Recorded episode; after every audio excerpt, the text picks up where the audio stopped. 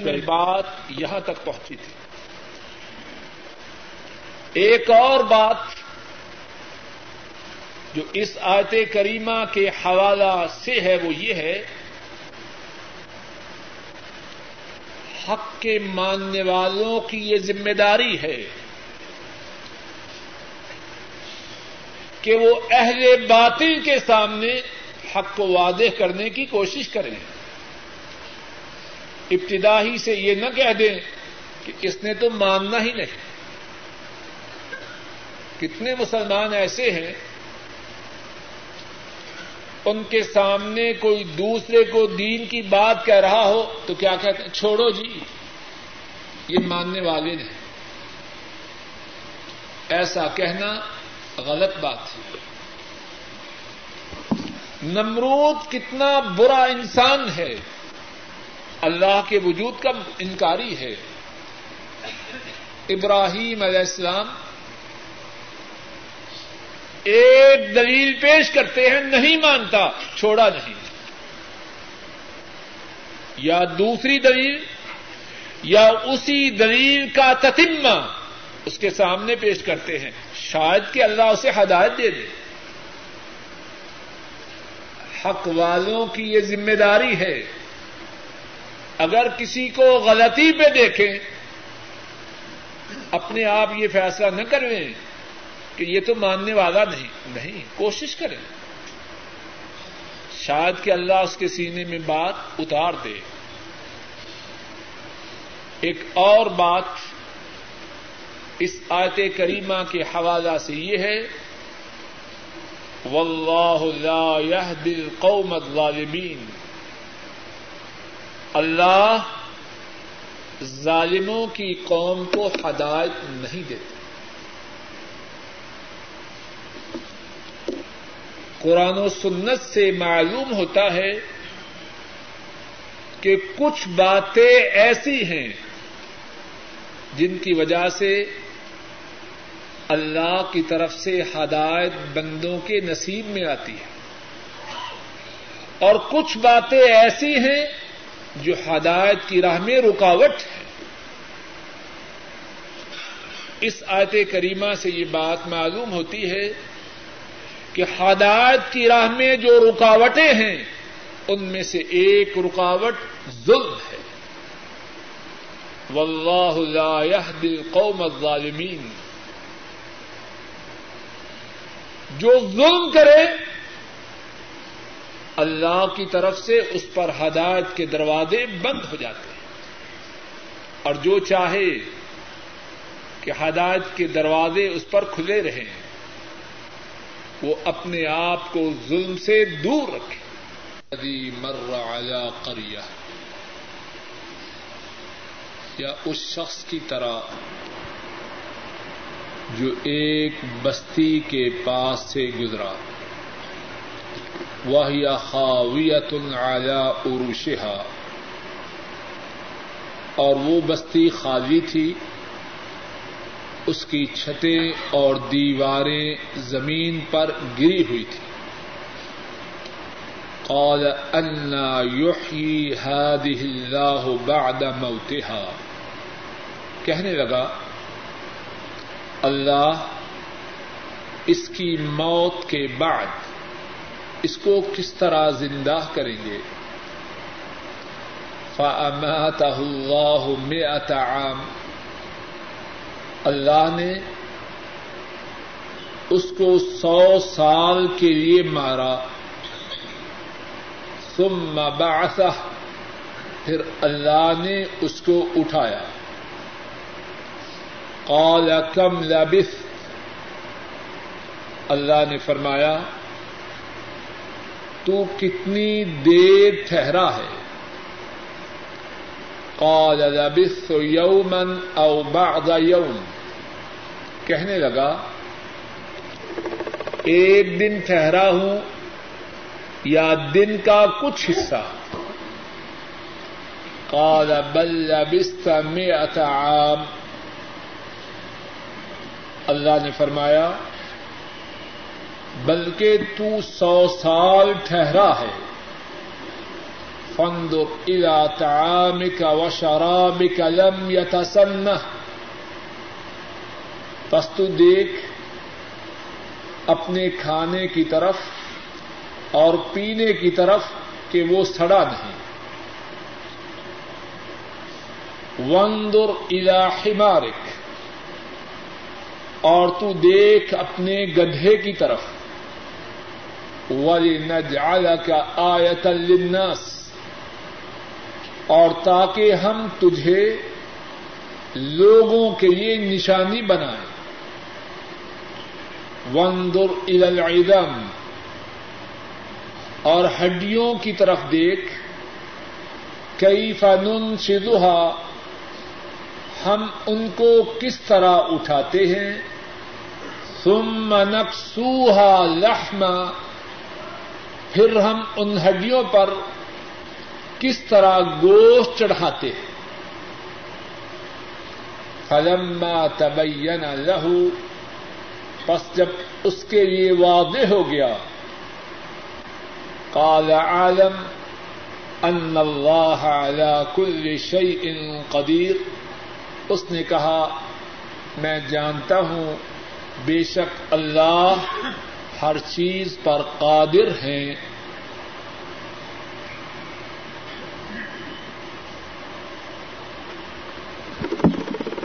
اس آیت کریمہ سے دو آیت پہلے۔ اس آیت کریمہ سے ایک آیت پہلے تو وہ ہے جس کے متعلق ابھی گفتگو ہو رہی تھی۔ اس سے جو پہلی آیت ہے اس میں اللہ مالک الملک نے یہ بیان فرمایا کہ اللہ ایمان والوں کے مددگار ہیں اور ان کو اندھیروں سے نور کی طرف نکالتے ہیں اور شیطان کافروں کے ساتھی ہیں، ان کو نور سے اندھیروں کی طرف دکیلتے ہیں۔ پھر اس کے بعد جو آیت کریمہ ہم پڑھ چکے ہیں، اس میں ذکر تھا کہ اللہ نے ایمان والے ابراہیم کی کس طرح نصرت و اعانت کی۔ اور شیطان نے اپنے ساتھی نمرود کو کس طرح گمراہ کیا۔ اس آیت کریمہ میں جو ابھی پڑھی گئی ہے، اس میں بیان ہے اس بات کا کہ اللہ ایمان والوں کو کس طرح اندھیروں سے نور تک نکال کے پہنچاتے ہیں۔ اب اس کی مثال ہے اور اس آیت کریمہ میں جو باتیں ہیں ایک ایک کر کے اللہ کی توفیق سے سنتے ہیں۔ پہلی بات، وہ شخص کون تھا جس کا واقعہ اس آیت کریمہ میں ہے؟ مفسرین کرام نے اس بارے میں مختلف آرا پیش کی ہیں۔ ایک رائے یہ ہے کہ یہ حضرت ازیر علیہ السلام تھے۔ ایک دوسری رائے یہ ہے کہ یہ ارمیا تھے۔ ایک تیسری رائے یہ ہے کہ یہ کوئی کافر انسان تھا۔ میرے محدود علم کے مطابق آ حضرت صلی اللہ علیہ وسلم نے اس بارے میں کوئی وضاحت نہیں فرمائی۔ اور قرآن کریم میں بھی اس شخص کا نام نہیں آیا۔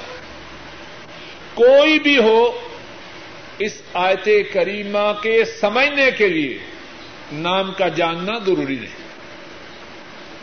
اور احتیاط کی بات بھی اسی میں ہے کہ جس بات کا ثبوت قرآن کریم سے نہ ہو رسول کریم صلی اللہ علیہ وسلم کی حدیث پاک سے نہ ہو، اس پر اصرار نہ کیا جائے۔ اگر جس کا قصہ اس آیت کریمہ میں ہے، اس کا نام بتلانا ضروری ہوتا تو اللہ بتلا دیتے، یا رسول کریم صلی اللہ علیہ وسلم بتلا دیتے۔ جب نہ اللہ نے بتلایا ہے اور نہ رسول کریم صلی اللہ علیہ وسلم نے بتلایا ہے، تو ہم اس شخص کا نام معلوم بھی نہ کر سکیں تو کچھ حرض نہیں۔ بلکہ شاید کسی خاص نام پر اصرار نہ کرنے میں ہی خیر۔ ہے ہاں اگر کسی کے علم میں آ، حضرت صلی اللہ علیہ وسلم کی حدیث پاک اس بارے میں آ جائے تو وہ سر آنکھوں پہ۔ ہاں ایک بات اس آیت کریمہ سے معلوم ہوتی ہے کہ جس شخص کا واقعہ ہے، وہ اللہ کا نبی تھا، کافر نہ تھا۔ کیوں؟ کہ آیت کریمہ میں جس طرح آپ سن چکے ہیں، اللہ سے گفتگو ہوئی۔ اللہ نے پوچھا، کتنی دیر ٹھہرے ہو؟ اس نے کہا، ایک دن یا ایک دن کا کچھ حصہ۔ اللہ نے فرمایا، نہیں، سو سال ٹھہرے۔ اور اس کے بعد جو اللہ سے گفتگو ہے، تو اللہ سے جن کی دنیا میں گفتگو ہو، وہ اللہ کے انبیاء یا رسول ہوتے۔ تو ایک بات قرآن کریم ہی سے معلوم ہے کہ جن کا واقعہ ہے وہ اللہ کے نبی یا رسول تھے۔ نمبر دو، او کلری مر قریہ، یا اس شخص کی طرف، یا اس شخص کی طرح جو کسی بستی کے پاس سے گزرا۔ وہ بستی کون سی تھی؟ مفسرین نے اس بستی کے بارے میں بھی ایک سے زیادہ قول لائے، ایک سے زیادہ آرا کا اظہار کیا ہے۔ جو رائے زیادہ مشہور ہے کہ وہ شہر بیت المقدس کا شہر تھا۔ اور اس بارے میں بھی میں وہی بات کہوں گا جو پہلی بات کے بارے میں کہی ہے۔ قرآن کریم سے اور رسول کریم صلی اللہ علیہ وسلم کی حدیث سے میرے علم کے مطابق اس بستی کا تعین نہیں ہوتا، کوئی بھی ہو۔ بستی کے نام کے بغیر بھی قرآن کریم میں جو واقعہ بیان کیا ہے، وہ مکمل ہے۔ اور پھر زور دے کے تکرار سے اسرار سے کہتا ہوں۔ سلامتی کی راہ وہ ہے جو قرآن کریم بتلائے، حدیث پاک سے اس کا ثبوت ملے۔ اس کے علاوہ جو باتیں ہیں، ان کی حقیقت کے متعلق ہم کچھ نہیں کہہ سکتے۔ تو دوسری بات یہ کہی کہ مفسرین کا مشہور قول یہ ہے کہ وہ بستی بیت بیت المقدس کی تھی، لیکن اس بارے میں قرآن کریم سے اور احادیث شریفہ سے میرے علم کے مطابق کوئی قطعی بات معلوم نہیں ہوتی۔ تیسری بات، اس بستی کے بارے میں قرآن کریم میں ہے کہ وہ بستی خاویہ تھی۔ خاویہ سے مراد یہ ہے کہ ساری بستی میں کوئی انسان نہ تھا۔ اور ایک اور بات اسی بستی کے مطابق یہ ہے حاویت عروشہا، کہ اس بستی کے جو مکانات تھے، ان کی دیواریں اور چھتیں وہ زمین پر گر چکے تھے۔ نہ انسان تھے اور نہ ہی عمارتیں باقی تھیں۔ کیا مقصد؟ تیسری بات یہ کہہ رہا ہوں کہ بستی بالکل ویرانوں برباد ہو چکی تھی۔ چوتھی بات، قال انا يحيي هذه الله بعد موتها اس گزرنے والے نے کہا، جب بستی بستی کی اتنی زیادہ بربادی اور ویرانی کو دیکھا تو تعجب سے کہا کہ اللہ اس بستی کو کس طرح زندہ کرے گا؟ شاید کسی کے ذہن میں سوال پیدا ہو کہ ابھی میں نے کہا کہ وہ گزرنے والا نبی تھا۔ تو شاید کسی کے ذہن میں سوال پیدا ہو جب نبی تھا تو نبی نے یہ بات کیسے کہی؟ سوال واضح ہے کہ نہیں؟ بولیے۔ نبی نے یہ بات کیسے کہی؟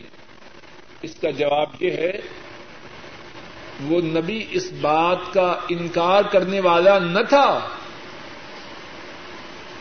کہ اللہ مردوں کو زندہ کرنے پر قادر ہیں۔ اس کا سوال کیفیت کے متعلق تھا۔ کہ مردوں کو جو زندگی ملے گی، برباد بستی کو جو آبادی ملے گی، وہ کیسے ملے گی؟ اللہ کی قدرت میں انکار و شک نہ تھا، بات کو سمجھ لیجیے اللہ کی قدرت میں انکار و شک نہ تھا، لیکن بستی کی ویرانی اور بربادی اس قدر زیادہ تھی کہ ان کے دل و دماغ میں یہ سوال ہوا کہ یہ ویران اور برباد بستی کیسے آباد ہوگی پانچویں بات فامات اللہ میں اتا پانچویں چھٹی؟ پانچویں بات، اللہ نے انہیں سو سال کے لیے موت دی۔ ثم مبعثہ پھر اللہ نے اس کو زندہ کیا۔ اس سے اس پانچویں بات میں یہ بات ہے کہ اللہ کتنے قادر ہیں۔ جس کو جب چاہیں موت دے دے اور جب چاہیں زندگی دے دے اللہ کے لیے نہ مارنا مشکل ہے، نہ زندہ کرنا مشکل۔ ہے اللہ ساری کائنات کے بنانے والے ہیں۔ ساری کائنات کے چلانے والے ہیں۔ اور جو چلانے والا ہو، کیا وہ روکنے پہ قادر نہیں؟ ذرا بات کو سمجھیے۔ جو بنانے والا ہو، کیا وہ بگاڑنے پہ قادر نہیں؟ اللہ کے لیے کوئی مثال نہیں۔ جو ٹیوب جلائے، وہ اس کو بجھا سکتا ہے کہ نہیں؟ بٹن دبائے، ٹیوب آف ہو جائے۔ بنانا آسان ہے یا بگاڑنا آسان ہے؟ روشن کرنا آسان ہے یا بجانا آسان ہے؟ جو اللہ بنا سکتے ہیں۔ مارنا تو اس کے مقابلے میں بہت آسان ہے اور اللہ کے لیے سب کچھ آسان ہے۔ انما امروہ اذا اراد شيئا ان يقول له كن فيكون اللہ کا حکم تو یہ ہے، وہ کن فرمائیں ہو جا۔ اور جس کو کن فرمائے، وہ ہو جائے۔ اس سے زیادہ تو کچھ نہیں اللہ کو۔ فَأَمَاتَهُ اللَّهُ مِئَةَ عَامٍ اللہ نے سو سال کے لیے انہیں مارا، پھر زندگی دی۔ قال کم لبست چھٹی بات، جب اللہ نے اٹھایا تو فرمایا، بتلاؤ کتنی دیر ٹھہرے ہو؟ قال لبست یومن او بعد یوم کہنے لگے، ایک دن ٹھہرا ہوں یا ایک دن کا کچھ حصہ؟ بعض مفسرین نے لکھا ہے کہ جب ان کو موت آئی تو اس وقت صبح کا وقت تھا، اور جب انہیں اٹھایا گیا تو اس وقت سورج کے غروب ہونے کا وقت تھا۔ جب انہوں نے آنکھ کھولی تو یہ سوچا، صبح کے وقت سویا تھا۔ مغرب سے پہلے اٹھ چکا ہوں۔ پہلے ایک دن کہا، پھر جب اچھی طرح دیکھا تو کہنے لگے، دن کا بھی کچھ حصہ۔ اور اس میں، اس چھٹی بات میں بات یہ ہے کہ اللہ کے یہ نبی جن کو اللہ نے سو سال کے لیے مارا پھر اٹھایا، انہیں علم غیب تھا کہ نہیں تھا؟ بولیے۔ اگر کہا جائے کہ علم غیب تھا تو معذ اللہ جھوٹ بول رہے ہیں۔ اللہ نے پوچھا، کتنی دیر ٹھہرے ہو؟ کہنے لگے، ایک دن یا ایک دن کا کچھ حصہ اور قرآن کریم کی آیت کریمہ آپ کے سامنے ہے۔ کسی قرآن کریم میں اس کا سادہ ترجمہ جا کے دیکھ لیجیے اللہ کے نبی ہیں، اللہ سے گفتگو کر رہے ہیں۔ اور پتا نہیں کتنی دیر ٹھہرا۔ اور اگر پتا تھا تو معاذ اللہ جھوٹ کہہ رہے ہیں۔ اللہ کے نبی جھوٹ تو نہیں بولا کرتے اور ہمارے وہ ساتھی کیا کہیں گے جنہوں نے یہ عقیدہ رکھا ہے کہ ان کے پیروں کی بلیوں کو بھی علم غیب ہے۔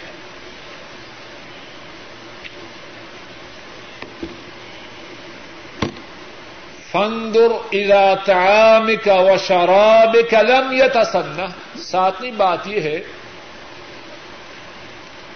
اللہ نے ان کے سامنے اپنی قدرت کا اظہار کئی صورتوں سے کیا اور ان میں سے ایک صورت یہ تھی، اللہ نے فرمایا، اپنے کھانے اور پینے کی طرف دیکھو، سو سال گزر چکا ہے اور ابھی کھانا تازہ ہے۔ کھانا باسی نہیں ہوا، پانی میں بدبو پیدا نہیں ہوئی۔ کتنے قادر ہیں اللہ۔ اور شاید کوئی کہے کہ یہ کیسے ممکن ہے، ایسے بے وقوف بھی ہے نا۔ اور اپنے آپ کو کہتے ہیں کہ ہم عقل والے ہیں۔ اللہ کے لیے کوئی مثال نہیں بات سمجھانے کے لیے کہہ رہا ہوں۔ اب لوگ فریزر میں کتنی دیر تک کھانے اور سالن محفوظ رکھتے ہیں۔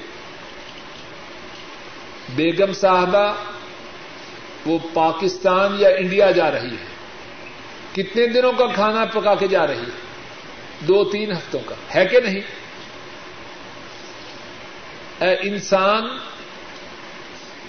تجھ میں اتنی عقل ہے کہ تو کھانے کو دو، تین، چار، چھ ہفتوں کے لیے محفوظ کر سکے۔ تو کیا اللہ اس بات پہ قادر نہیں کہ سو سال کے لیے کھانے کو محفوظ کر سکے؟ اگر کسی کی کھوپڑی میں دماغ ہو تو وہ قرآن کی اس بات پر اعتراض نہ کرے۔ اور ایسے ذرائع بھی ہیں کہ ہفتوں کی بجائے مہینوں تک، مہینوں کی بجائے سالوں تک انسان چیزوں کو محفوظ رکھتے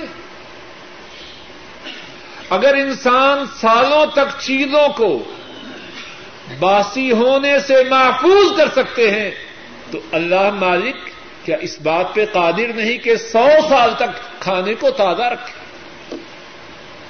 اگر اللہ چاہیں تو کھانا ہمیشہ ہمیشہ کے لیے تازہ رہ سکتا اللہ کے لیے کیا مشکل ہے؟ اور بات مزید وضاحت کے لیے، یہ جو اللہ کی قرآن کریم میں بیان کردہ اس بات پر اعتراض کرنے والا ہے، وہ اپنی اصل حقیقت کو تو دیکھے۔ جو اللہ اسے ایک گندے کترا سے اتنی خوبصورت شکل عطا فرما سکتے ہیں، آنکھیں، کان، ناک، ہاتھ، سارے آدھا عطا فرما سکتے ہیں۔ تو کھانے کو اس کے مقابلہ میں محفوظ رکھنا تو بہت آسان بات ہے۔ بات کرنے سے پہلے اپنے گریبان میں منہ ڈالے۔ وندر ادا مارک آٹھویں بات۔ آٹھویں بات یہ فرق یہ ہے۔ اللہ نے فرمایا، اپنے گدھے کی طرف دیکھو۔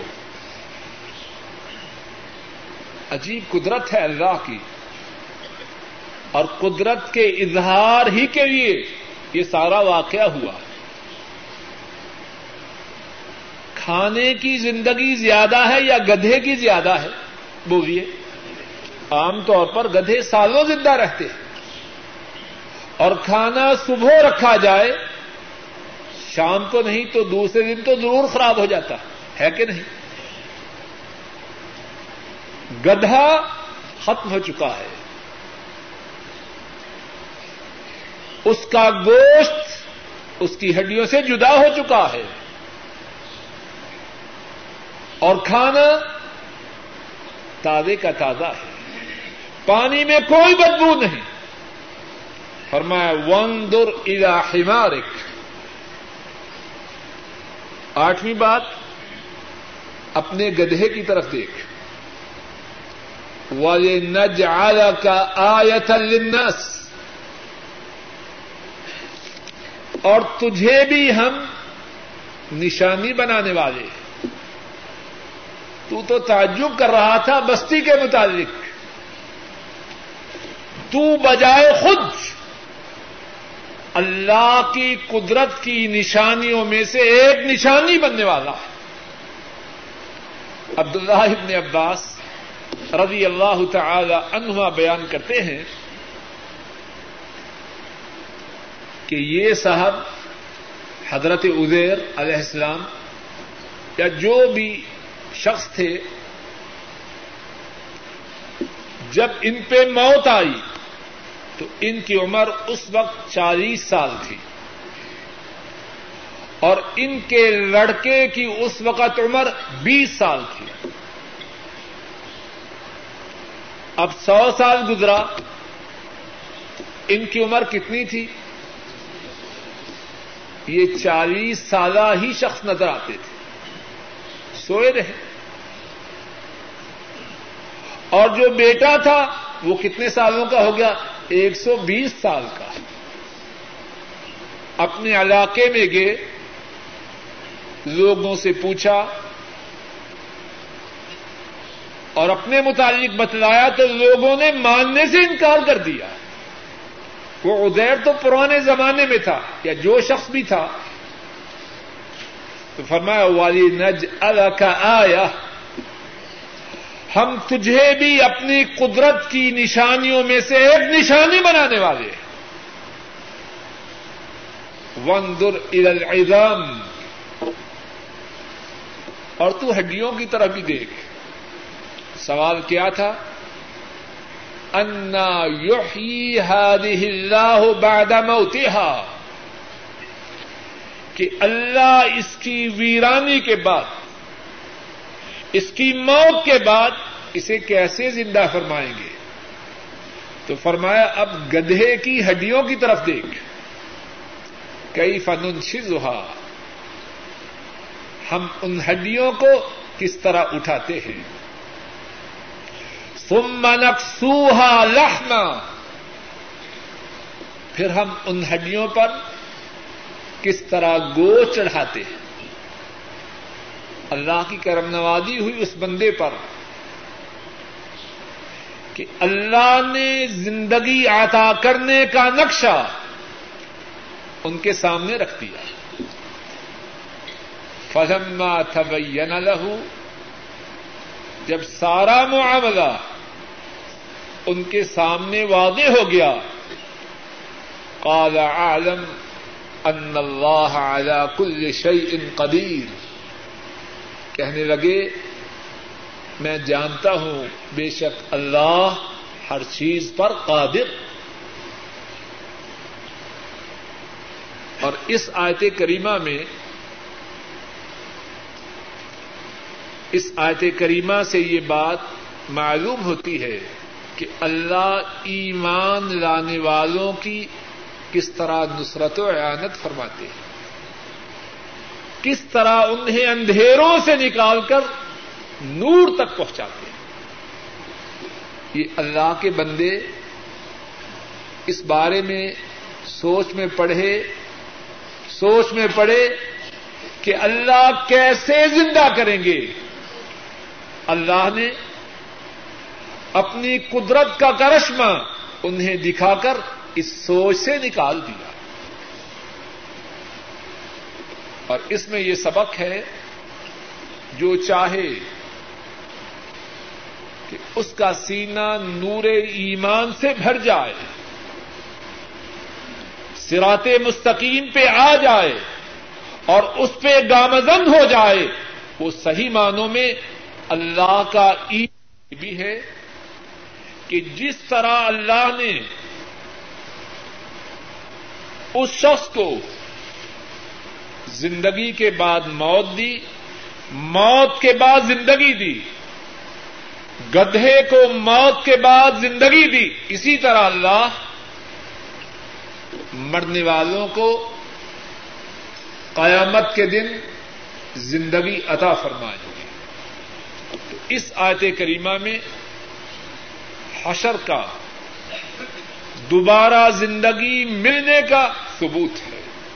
اللہ مالک الملک اپنے فضل و کرم سے قرآن کریم کے پڑھنے، قرآن کریم کے پڑھانے، قرآن کریم کے سمجھنے، قرآن کریم کے سمجھانے، قرآن کریم پر عمل کرنے، قرآن کریم کی تبلیغ کرنے کی ہم سب کو توفیق عطا فرما۔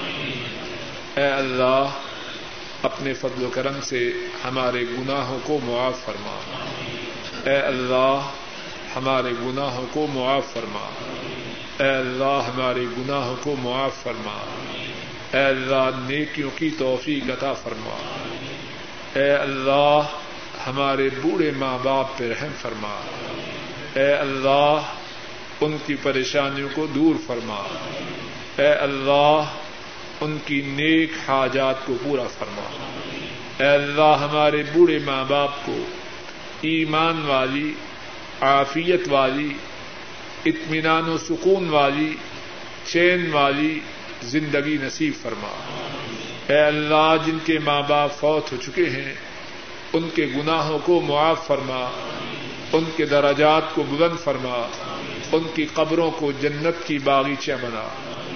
اے اللہ، ہمارے جو و قارب، ہمارے دادا، دادیاں نانا، نانیاں اور دیگر جو و قارب ایمان و اسلام کی حالت میں فوت ہوئے ہیں، اے اللہ، ان کے گناہوں کو معاف فرما، ان کے درجات کو بلند فرما، ان کی قبروں کو جنت کی باغیچیاں بنا۔ اے اللہ، ہمارے جو بہن بھائی فوت ہو چکے ہیں، ان کے گناہوں کو معاف فرما، ان کے درجات کو بلند فرما۔ ان کی قبروں کو جنت کی باغیچیاں بنا، ان کے پسمانگان پر نظر کرم فرما۔ اے اللہ، ہمارے جو بہن بھائی زندہ ہیں، ان پہ رحم فرما۔ ان کی پریشانیوں کو دور فرما۔ ان کی نیک حاجات کو پورا فرما۔ ان کے گھروں میں خیر و برکات نادل فرما۔ ان کی اولادوں کو ان کی آنکھوں کی ٹھنڈک بنا۔ ان کے کاروبار میں خیر و برکات نادل فرما۔ ان کی حفاظت فرما، ان کی پریشانیوں کو دور فرما۔ اے اللہ، ہمارے بیوی بچوں پہ رحم فرما۔ اے اللہ، ان کی بیماریوں کو دور فرما۔ اے اللہ، ان کی بیماریوں کو دور فرما۔ اے اللہ، انہیں صحت ادا فرما۔ اے اللہ، ہمارے بیوی بچوں کو ہماری آنکھوں کی ٹھنڈک بنا۔ اے اللہ، ہمارے بیوی بچوں کو ہماری آنکھوں کی ٹھنڈک بنا۔ اے اللہ ہمارے بیوی بچوں کو ہمارے لیے باعث نعمت بنا۔ اے اللہ باعث سعادت بنا۔ اے اللہ باعث رحمت بنا۔ اے اللہ ہمارے بیوی بچے ہمارے لیے باعث عذاب نہ بنے۔ اے اللہ ہمارے لیے باعث فتنہ نہ بنے۔ اے اللہ ہمارے لیے باعث ابتدا نہ بنے۔ اے اللہ ہمارے گھروں میں خیر و برکات نادل فرما۔ اے اللہ ہمارے گھروں میں اطمینان و سکون نادل فرما۔ اے اللہ ہمارے گھروں میں دین کو جاری و ساری فرما۔ اے اللہ ہمارے گھروں میں کتاب و سنت کی حکمرانی فرما۔ اے اللہ ہمارے بچوں کو دنیا و آخرت میں کامیاب و کامران فرما۔ اے اللہ ہمارے بچوں کے نیک ادائم کو پورا فرما۔ اے اللہ ہمارے بچوں کو نیک ادائم عطا فرما اور ان کے نیک ادائم کو پورا فرما۔ اے اللہ ہم سب پہ رحم فرما۔ اے اللہ ہماری پریشانیوں کو دور فرما۔ اے اللہ ہماری بیماریوں کو دور فرما۔ اے اللہ ہماری نیک حاجات کو پورا فرما۔ اے اللہ ہر آنے والی مصیبت سے محفوظ فرما۔ اے اللہ ہر آنے والی مصیبت سے محفوظ فرما۔ اے اللہ حادثات سے محفوظ فرمانا۔ اے اللہ آنے والی بیماریوں سے محفوظ فرمانا۔ اے اللہ آنے والی پریشانیوں سے محفوظ فرمانا۔ اے اللہ جو بے روزگار ہیں انہیں رزق حلال عطا فرما۔ اے اللہ جو بے اولاد ہیں، انہیں نیک اولاد عطا فرما۔ اے اللہ جو اولاد والے ہیں، ان کی اولادوں کو ان کی آنکھوں کی ٹھنڈک بنا۔ اے اللہ ہماری دنیا کو سدھار دے۔ اے اللہ ہماری آخرت کو سدھار دے۔ اے اللہ ہمارے سینوں کو ہر قسم کے شرور و فتن سے پاک فرما۔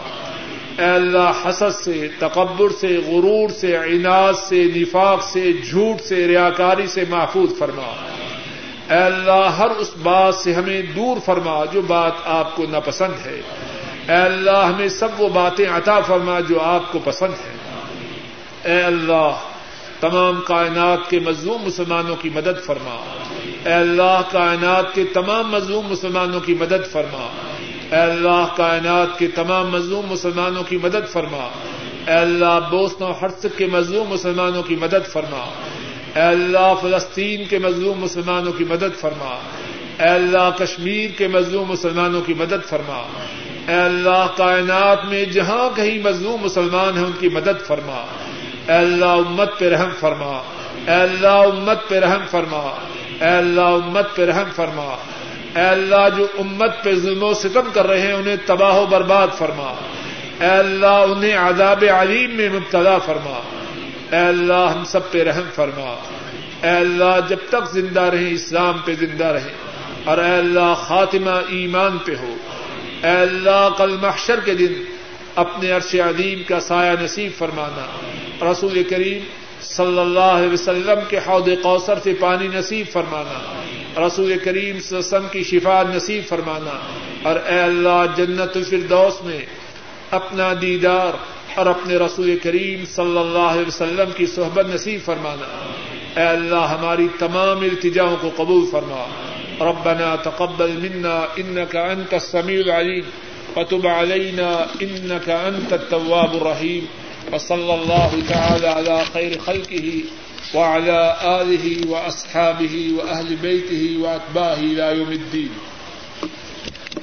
سوالات کے جوابات دینے سے پہلے ساتھیوں سے ایک مشورہ کرنا ہے اور وہ یہ ہے کہ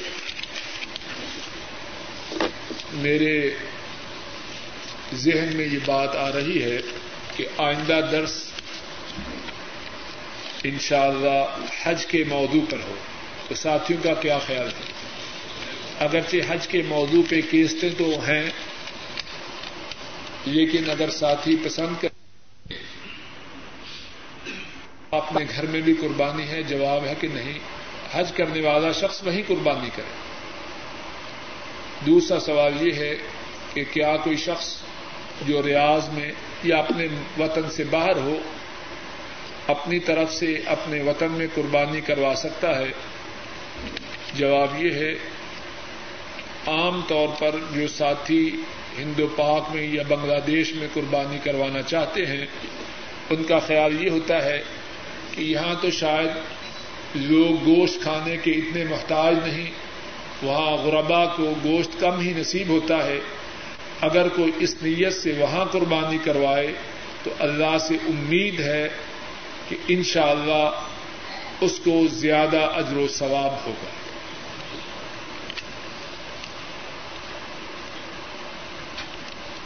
کہ اگر کوئی شخص پاکستان سے عمرہ کی نیت سے آئے اور یہاں آ کر اسے حج کا موقع مل جائے تو کیا کر سکتا ہے کہ نہیں؟ جواب یہ ہے بالکل کر سکتا ہے کہ اگر احرام کی حالت میں کسی کو احترام ہو جائے تو کیا اس سے احرام پر کوئی اثر ہوتا ہے؟ جواب یہ ہے کوئی اثر نہیں ہوتا۔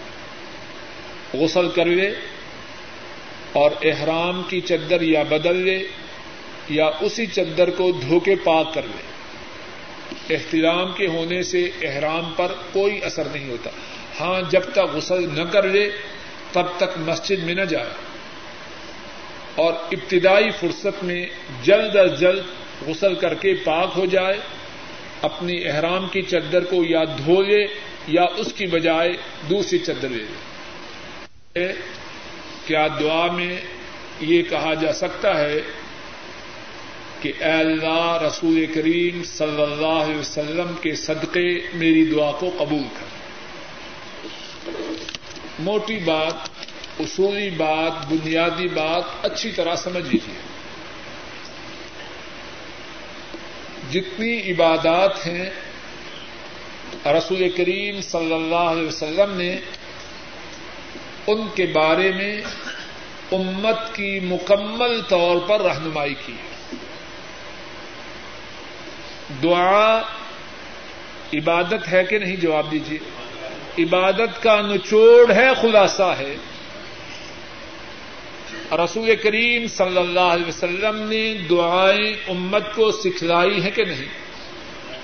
کیا آپ نے یہ سکھلایا کہ کہو کہ اللہ کے رسول کے صدقے، اے اللہ میری دعا کو قبول کر۔ کتنی دعائیں ہیں؟ نماز ہی میں دیکھیے۔ اللہ مغفری ورحمنی واہدنی وعافنی وردک سبحانک اللہم و بحمدک اللهم اغفر لي. رب اجعلني مقيم الصلاة ومن ذريتي ربنا وتقبل دعاء. ربنا اغفر لي ولوالدي وللمؤمنين يوم يقوم الحساب. کہیں صدقے کی بات آئی ہے؟ کتنی دعائیں۔ رسول کریم صلی اللہ علیہ وسلم نے اپنے صحابہ کو سکھلائیں۔ ان میں یہ بھی سکھلایا کہ کہو کہ اللہ کے رسول کے صدقے، اے اللہ میری دعا کو قبول کر۔ اللہ مہدنی فی من ہدیت و آفنی فی من آفیت و طولنی فی من طولیت و بارکلی فی ما آتیت وقنی شرما قضیت ان کا تقدی ولا یقدا کہیں صدقے کی بات ہے۔ تھوڑی بہت ابھی تو سمجھتے ہیں نا سارا اور پھر قرآن کریم میں انبیاء کا ذکر ہے۔ اور انبیاء نے اللہ سے جو دعائیں کی، ان کا ذکر ہے۔ سارے قرآن کریم کو پڑھ جائیے۔ سورہ الفاتحہ سے لے کر اناس تک۔ کہیں صدقے کے ساتھ دعا کا ذکر ہے۔ آدم علیہ السلام نے اور اما حوا نے دعا کی۔ ربنا ظلمنا انفسنا و علم تک فرنا و ترحمنا لنکونن من الخاسرین۔ اے ہمارے رب، ہم نے اپنی جانوں پہ ظلم کیا ہے۔ اگر آپ نے معاف نہ فرمایا، ہم پہ رحم نہ کیا، تو ہم خسارہ پانے والے ہو جائیں گے۔ کہیں صدقے کا ذکر ہے؟ جواب دیجیے ہاں آپ اگر بھولتے ہیں تو بھول جائیں، مجھے یاد ہے، پاک و ہند میں لوگوں نے بنا رکھا ہے کہ آدم علیہ السلام نے جب دعا کی، جب جنت سے نکالے گئے تو انہوں نے آسمان کی طرف دیکھا۔ وہاں لکھا ہوا تھا، لا الہ الا اللہ محمد الرسول اللہ۔ سناتے ہیں نا مولوی حضرات؟ انہوں نے کہا، انہی کے صدقہ سے میری دعا۔ اب مولوی صاحب کی مانے کہ اللہ کی مانے قرآن کریم میں اللہ نے کیا بتلایا؟ ہے ان کی دعا یہ تھی، ربنا ظلمنا انفسنا و لم تغفر لنا وترحمنا لنكونن من الخاسرين نو علیہ السلام، ان کی دعا تھی، رب انی مغلوب فنتصر اے میرے رب، میں مغلوب ہو چکا ہوں، میری مدد کر۔ کہیں ہے صدقہ یا وسیلہ؟ حضرت موسا علیہ السلام اللہ سے دعا کرتے ہیں، رب انی لما انزلت الی من خیر فقیر۔ اے اللہ، بھوک لگی ہے۔ جب وہاں پہنچے، فرعون سے ڈر کے۔ حضرت شعیب علیہ السلام کی بیٹیوں کی بکریوں کو پانی پلایا، درخت کے نیچے کے اور اللہ سے فریاد کر رہے ہیں۔ رب انی لما انزلت الی من خیر فقیر اے میرے رب، آپ نے جو خیر نازل کی ہے، میں اس کا محتاج کہیں صدقے کا ذکر ہے۔ حضرت دکریہ علیہ السلام اللہ سے فریاد کرتے ہیں۔ کاف ہا یا عین صاد۔ ذکر و رحمت رب کا ذکر و رحمت رب کا ابدہ زکریہ از نادا ربہ ندا ان خفیہ قال رب انی وهن العزم مني واشتعل الراس شيبا ولم اكن بدعائك رب شقيا. فرمایا، آپ کے رب کی اپنے بندے زکریہ پہ جو رحمت ہوئی، اس کا ذرا ذکر کرو۔ ازنادا ربہ ندا ان خفیہ جب انہوں نے چپکے سے، سرگوشی سے اپنے رب کو پکارا، قال رب انی واہن العزم منی۔ انہوں نے کہا، اے میرے رب، میری ہڈیاں کمزور ہو چکی ہیں۔ وشتا الراس و شیبا۔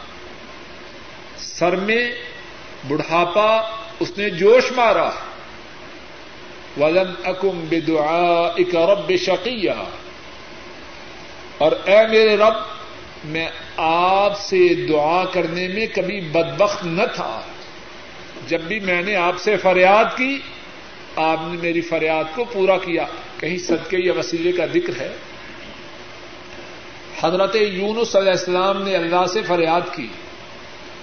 فنادا فدلمات اللہ الہ الا انت سبحانک انی کنت من الظالمین تاریکیوں میں یونس نے پکارا. آپ کے سوا کوئی معبود نہیں. آپ کے سوا کوئی مشکل کشا نہیں. سبحانک، آپ پاک ہیں. انی کنت من الظالمین بے شک میں ظالموں میں سے کہیں صدقے کا ہے ذکر؟ حضرت ایوب علیہ السلام بیمار ہوئے۔ اللہ سے دعا کی، رب انی مسنی الضر انت ارحم الراحمین۔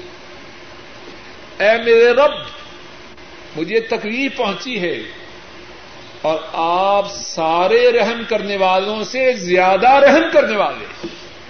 کہیں صدقے کا ذکر ہے؟ اور اب اور اب اگر کوئی کہے کہ صدقے سے دعا نہیں کرنی، تو کہتے ہیں، دیکھو یہ پکا وہابی مردود ہے۔ کہتے ہیں کہ نہیں ایسے؟ اچھا جی اب آدم علیہ السلام کے متعلق کیا کہیں گے؟ نو علیہ السلام کے متعلق کیا کہیں گے؟ موسا علیہ السلام کے متعلق کیا کہیں گے؟ حضرت زکریہ علیہ السلام کے متعلق کیا کہیں گے؟ حضرت یونس علیہ السلام کے متعلق کیا کہیں گے؟ حضرت ایوب علیہ السلام کے متعلق کیا کہیں گے؟ اور پھر مدینے والے کے متعلق کیا کہیں گے؟ صلی اللہ علیہ وسلم۔ دعا کا طریقہ وہ ہے جو مدینے والے نے سکھلایا۔ صلی اللہ علیہ وسلم۔ دعا کا طریقہ وہ ہے جو اللہ کے انبیاء اور رسولوں نے اختیار کیا۔ ایک اور سوال ہے۔ وفات کے بعد کسی کے گھر میں جا کے قرآن کریم کا ختم کرنا جائز ہے کہ نہیں؟ کوئی ایک بیماری ہو تو آدمی اس کو روئے۔ بیماریاں قوم میں سراد کر چکی ہیں۔ اس کا جواب بھی دینے اور سننے سے پہلے اصولی بات کی طرف آئیے۔ قرآن کریم، نبی کریم صلی اللہ علیہ وسلم کے زمانہ مبارک میں تھا کہ نہ تھا؟ جواب دیتے جائیے۔ نبی کریم صلی اللہ علیہ وسلم کے زمانہ مبارک میں لوگ فوت ہوئے کہ نہ ہوئے؟ آپ صلی اللہ علیہ وسلم کو اپنے فوت ہونے والے و قارب سے خیر خواہی اور ہمدردی تھی کہ نہ تھی؟ اب بتلائیے، آپ نے قرآن خانی کرائی؟ اگر کرائی تو سر اور آنکھوں پہ، جو نہ مانے وہ مردود اور اگر آپ نے نہ کروائی ہو اور وہ کروائے، اس کے مطابق ہم کچھ نہیں کہیں۔ وہ اپنے مطابق خود ہی فیصلہ کریں یہ جو وہ قرآن خانی کروا رہا ہے، دین سمجھ کے کروا رہا ہے یا بے دینی سمجھ کے کروا رہا ہے؟ اگر دین سمجھ کے کروا رہا ہے، تو اللہ نے مدینے والے پہ دین کو مکمل کیا۔ تو جو چیز مکمل دین کے بعد آئے، وہ بدت ہے، وہ دین نہیں۔ اور اگر معاذ اللہ وہ دین ہی مکمل نہ تھا، تو اللہ تو فرما رہے ہیں کہ میں نے دین کو پورا کیا۔ اللہ کی مانے یا اس کی مانے اور اگر کہے کہ دین تو پورا تھا، لیکن اللہ کے نبی وسلم نے یہ بات نہ بتلائی تو نبی کریم صلی اللہ علیہ وسلم کو تو اللہ کا یہ حکم تھا، بلغ ما انزل الیک، جو دین آپ پر آیا ہے، وہ امت تک پہنچا دو۔ آپ نے یہ ڈیوٹی ادا کی کہ نہ کی؟ لوگوں نے کھانے کا بندوبست بنا رکھا۔ ہے ان کو کھانے کے لیے ویسے دے دیجیے قرآن کو بیچ میں نہ لائیے۔ ہاں اس مناسبت سے جو بات بہت ضروری ہے اور جس کی طرف کہنے والے کو اور سب سننے والوں کو توجہ دینے کی انتہائی ضرورت ہے، وہ یہ ہے، ہم اپنے بچوں کو قرآن کی راہ پہ لائیں۔ ظالموں نے دین سے امت کو کتنا دور کیا ہے۔ اصل بات یہ ہے، میں آپ سب اپنے بچوں کو قرآن کی طرف لائیں۔ ہمارے کہنے پر، ہمارے توجہ دینے پر، ہمارے سمجھانے پر، ہمارے پیار پر، ہماری سختی پر۔ بچے جتنا قرآن پڑھیں گے، ہم مر چکے ہوں گے، قبر میں جا چکے ہوں گے، ان کے قرآن کے پڑھنے پر ثواب میں ہم ان کے برابر کے شریک ہوں۔ یہ ہے بات کرنے کی۔ جو اصل بات ہے اس کی طرف توجہ نہیں۔ اور موٹے موٹے حضرات آئیں اور اچھے اچھے کھانے پکائے جائیں اور کھا کے چلے جائیں اور قرآن خانی ہوئی۔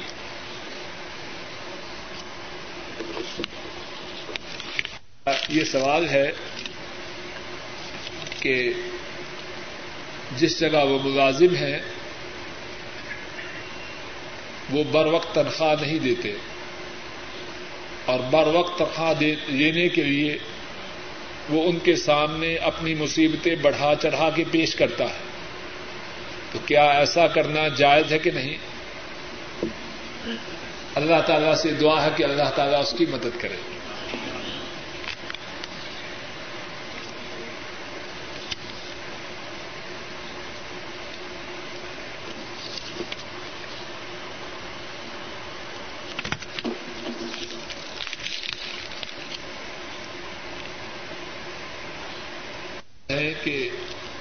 جواب دیتے ہوئے ہچکچاہٹ ہوتی ہے، لیکن اسلام میں، دین کے سمجھنے میں ہچکچاہٹ نہیں۔ اگر کسی عورت کو حمل ہو جائے، تو کتنی دیر تک آدمی اس سے صحبت نہیں کر سکتا؟ یہ سوال ہے۔ جواب یہ ہے کہ اسلام میں اس بارے میں کوئی پابندی نہیں۔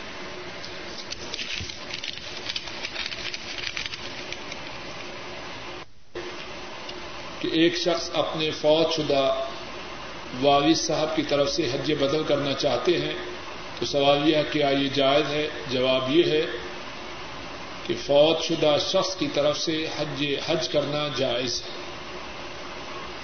ہاں اس کے لیے یہ شرط ہے کہ جو فوت شدہ شخص کی طرف سے حج کرے، وہ اپنا حج کر چکا ہو۔ اور اس کا طریقہ کیا ہے؟ جو طریقہ اپنے حج کا ہے، وہی طریقہ فوت شدہ شخص کی طرف سے جو حج کیا جائے، وہی طریقہ اس کا ہے۔ صرف یہ ہے کہ جب وہ لبیک پکارے تو اس میں یہ کہے کہ اے اللہ، میرا یہ حج، میرا میرا یہ حاضر ہونا فلاں شخص کی طرف سے ہے، میرے باپ کی طرف سے ہے، میری ماں کی طرف سے ہے۔ دوسرا سوال یہ ہے کہ زندہ شخص کی طرف سے بھی حج بدل ہو سکتا ہے؟ جواب یہ ہے، اگر زندہ شخص ایسا ہو کہ اس میں سفر کی طاقت نہ ہو، اس کی طرف سے حج بدل کرنا ثابت ہے۔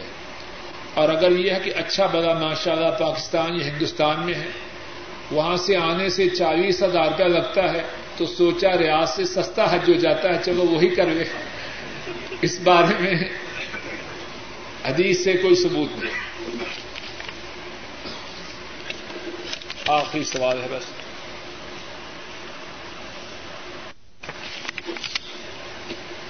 ذوالحجہ کا چاند نظر آنے کے بعد قربانی کرنے تک مسلمان کو اپنی حجامت نہیں کروانی چاہیے۔ نہ ہی ناخن کٹوائے، نہ ہی کہیں سے بال اتروائے اور نہ ہی داڑھی شریف منڈوائے۔ اور داڑھی تو دس دن گزرنے کے بعد بھی منڈوانی حرام ہے۔ وہ ہمیشہ ہی منڈوانی حرام ہے۔ کٹوانی بھی ناجائز ہے، منڈوانی بھی حرام ہے۔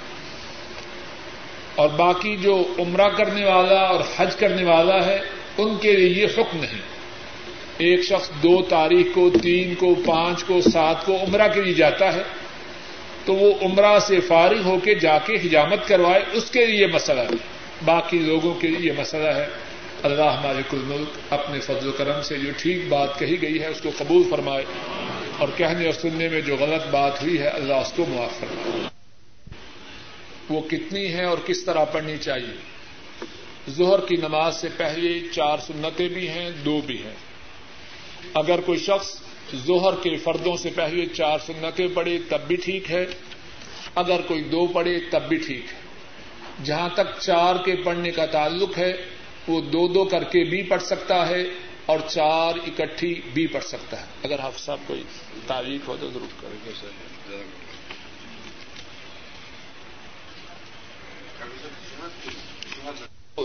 اکٹھی پڑھے تو دوسری رقط میں سلام نہ پھیرے، تشہد پڑھ کے اٹھ جائے۔ اور اگر دو دو الگ پڑے تو دو پڑھ کے سلام پھیر دے، پھر اٹھ کے دو پڑھے۔ ایک سوال یہ ہے کہ کیا میاں اور بیوی برتھ کنٹرول کرنے کے مجاز ہیں؟ اس بارے میں بات مفصل ہے۔ ایک تو بات یہ ہے کہ وہ کیوں چاہتے ہیں؟ اور دوسری بات یہ ہے کہ کس طرح کرنا چاہتے ہیں؟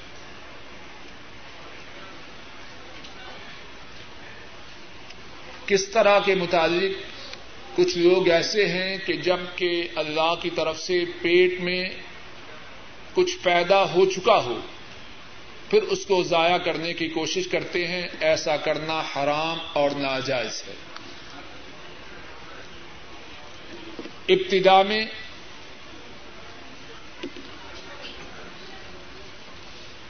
ابتدا میں اگر کوئی شخص ایسی صورت اختیار کرے۔ برتھ کنٹرول کی دوسری صورت یہ ہے کہ کچھ بننے اور پیدا ہونے سے پہلے ابتدا ہی میں آدمی کا جو پانی ہے اس کو رحم میں داخلے سے روکا جائے۔ اس کے بارے میں احادیث شریفہ میں کچھ اجازت ملتی ہے۔ یہ بات ابتدا کی ہے، لیکن جو جب پیٹ میں کچھ آ جائے، اس کے بعد اس کو ضائع کرنا یہ شرائن درست نہیں۔ اب دوسری بات ہے، کیوں کر رہا ہے؟ بعض آدمی اس لیے کرتے ہیں کہ اگر بچے زیادہ ہو گئے تو بھوکے مریں گے۔ یہ انتہائی بے وقوفی اور غیر اسلامی سوچ ہے۔ بچے زیادہ ہوں یا تھوڑے، ان کے رادق اللہ ہیں۔ کتنے ایسے ہیں ان کے بچے زیادہ ہیں اور ان کے پاس لاکھوں اور کروڑوں ہیں۔ اور کتنے ایسے ہیں، ایک بچہ ہے بلکہ کوئی بچہ بھی نہیں۔ اور دال اور روٹی کھانے کو میسر نہیں۔ اس وجہ سے کوئی ایسی کاروائی نہ کرے۔ ایسا کرنا ہر صورت میں غلط ہے۔ اور پھر سوچنے کی بات یہ ہے، جو بچہ کھانے کے لیے منہ لے کے اللہ کی طرف سے آئے گا، وہ کام کرنے کے لیے دو ہاتھ اور قدم لے کے بھی آئے گا۔ بلکہ کتنے لوگ ایسے ہیں کہ اللہ کے فضل و کرم سے، بچوں کی کثرت کی وجہ سے اللہ ان کے معاشی حالات بھی درست فرما دیتے۔ اس وجہ سے یہ کام نہ کرے۔ عام طور پہ اس بات کی جو اجازت کی صورت بنتی ہے کہ عورت ایسی بیماری میں مبتلا ہے یا اس کی عام جسمانی حالت ایسی ہے کہ وہ پریگننسی کی متحمل نہیں، نیک مسلمان، متقی جو ڈاکٹرز ہیں یا لیڈی ڈاکٹرز ہیں، وہ مشورہ دیتی ہیں کہ حمل سے اس عورت کی جان کو خطرہ ہے۔ یا ہونے والا بچہ اس کی صحت کو خطرہ ہے۔ یہ باتیں اس صورت میں ہیں۔ باقی اس مقصد کے لیے کہ تاکہ عورت کی جوانی باقی رہے یا کھانے والے زیادہ پیدا نہ ہو یہ باتیں عقل مندی کی نہیں نادانی کی وہ اللہ عالم سوال کچھ تاریخ ہو آپ کی طرف سے۔ ایک سوال یہ ہے کہ عورت پر حج کے فرض ہونے کے لیے جو استطاعت کی شرط ہے، وہ عورت کے پاس پیسوں کا ہونا ہے یا مرد کے پاس پیسوں کا ہونا ہے۔ جی جو بات واللہ عالم میری سمجھ میں ہے اور میں حافظ صاحب سے درخواست کروں گا کہ اگر کچھ غلطی ہو تو وہ اصلاح کر دیں۔ احادیث شریفہ سے جو بات ملتی ہے وہ یہی ہے کہ مسلمان مرد حضرات وہ اپنی عورتوں کو حج کروایا کرتے تھے۔ اور شاید ساتھیوں کو یاد ہے کہ نہیں، حج کے متعلق جو تفصیلی دروس ہوئے